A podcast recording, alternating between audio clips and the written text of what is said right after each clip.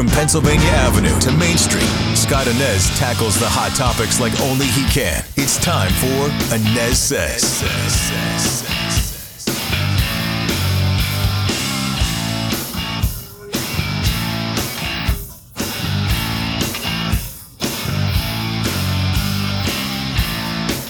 There. Hope you had a great weekend. I welcome you back to the Anez Says podcast. I am Scott Anez. You can find the pod most anywhere you get your podcasts, including Spotify, Apple Podcast, the WDBO app. I'm also on the radio every weekday morning with Orlando's Morning News. Join me 5 to 9 a.m. on WDBO 1073 FM and AM 580 in Orlando. Outside of O Town, please stream us there in the WDBO app. All right, some really interesting poll numbers coming out recently about the 45th president of the United States and his popularity in America. Of course, as we look ahead to 2024 in the presidential election, Donald Trump still sucks up most of the oxygen in the Republican room. That's the nature of the man himself. Trump is still very much larger than life on the right side of the aisle, but but not as large as he once was, apparently. So the question becomes do Republicans still love Donald Trump? Now, again, you have to look at these latest poll numbers through a skeptical prism here. As we know, anytime you're talking about Trump in polls, there is a certain faction of the United States that just does not trust them. Okay, frankly, I don't blame those folks. So take these numbers as you will. Trump is not as popular among Republicans as he once was, according to these numbers, though. And the number of those who absolutely love the guy has dropped since 2020 in the election. Now, keep in mind, in an average of recent polls, Trump's very favorable rating stood at 53% among Republicans. 53%. Now, any way you slice that, it's still a really solid number for a guy who's been kicked off social media by the big tech establishment. It's sort of like out of sight, out of mind, right? But also keep in mind, Trump's very favorable rating on the eve of the 2020 election was at 72% among Republicans. According to these polls now, it's at 53. So you go from 72 to 53 a year and a half later. That's a 19 point decline in his quote, very favorable rating since the election. Now, is the mainstream media rooting for this decline to continue? No doubt about it. Could this number be corrupted? Yeah, certainly could.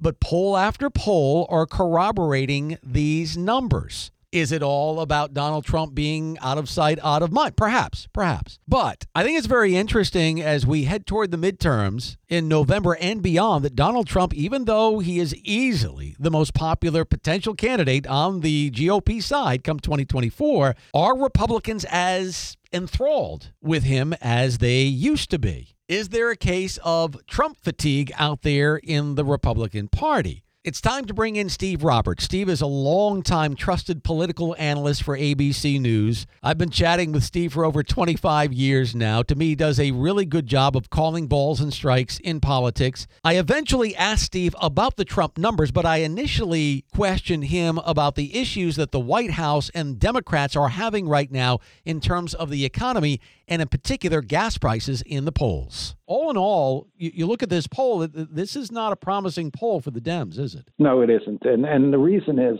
two reasons here, Scott. One is that, look, all presidents get more credit for a good economy than they deserve and more blame than they deserve for a bad economy. And when you're the president, you've got to take responsibility. And uh, we've said this a number of times.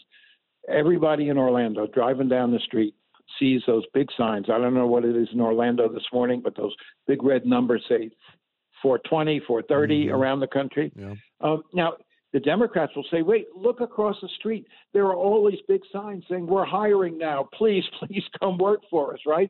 In some ways, this is a tale of two signs, but the gas prices are overwhelming.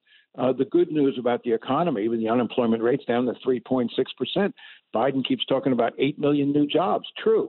But the but the um, the gas prices, first of all, they have a much bigger immediate impact because they affect everybody's life virtually every day. But secondly, uh, they play into a larger sense of fatigue and uh, frustration in this country, which has been true now for a year or two. It's part of what defeated uh, Donald Trump. Um, and it's part of what's dragging Joe Biden's poll numbers down too. you know, people are still sick of COVID. They they they saw the Democrats come into office, and there was a lot of Democratic infighting, a lot of uh, focus on their failures. They didn't pass their bill, Build Back Better bill, didn't pass, pass voting reform. So the, the gas prices come in a context, Scott, mm. of sourness and fatigue. That's why they're so damaging. A lot of sourness, a lot of saltiness out there right now about gas prices. I saw 407 to 405 coming in early this morning. But how much of what you are dissecting in this poll, Steve, has to do with the historical way that there's typically a backlash against the party in power in the midterms and how much of it has to do with that that visceral nature that you just talked about people seeing those gas signs. We can we can measure it in a couple of indirect ways. Mm. you know for instance we ask is the country headed in the right direction? Only 28% scott say the country's headed in the right direction. 65% said we're headed down the wrong track. That'll give you a pretty good idea of yeah. that of, of, that sourness. Yeah. You know, the other thing about gas prices, Scott, is it's not just the price at the pump that's affected. People don't realize this, but think about all of the costs of fuel that go into other consumer goods. All of those trucks, all of those delivery vans are all paying higher prices to transport those goods. So those prices for groceries and other goods are also going to be handed down. Maybe not directly. You're not seeing those big red LED lights flashing, but boy, you come home and suddenly your grocery bill is 10, 15 bucks higher than you, you're used to. And so it's it's more than gas prices because gas filters through the economy in, in, in all sorts of other ways. And the other factor I think is that uh, Joe Biden had a six months kind of a honeymoon. Uh, things started turning sour in the middle of the summer with the debacle in Afghanistan.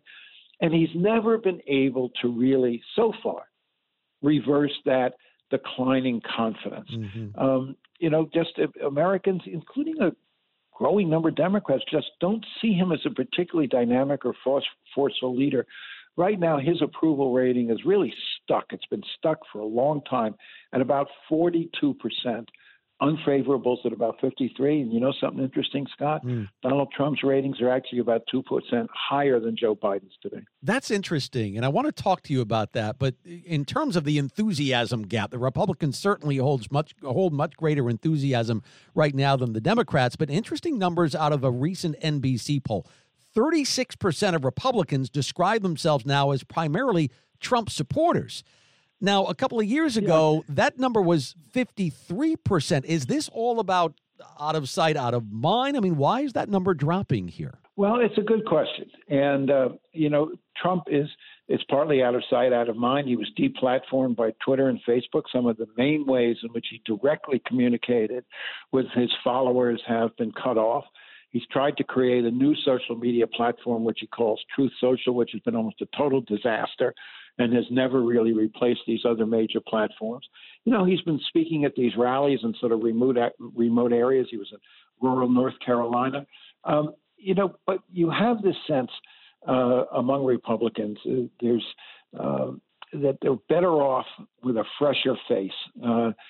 There's it's not that they disagree with Trump on a lot of policies, although the fact is Trump never had many clear articulated policies on, on a lot of issues, but there's a sense of uh, of the wanting to get past the chaos and the bluster of the Trump years. And um, you talk about there is fatigue with Joe Biden, mm. but there's also fatigue with Donald Trump. Mm. And you're right to point out that within the Republican Party, a lot of people are not willing to say this very openly.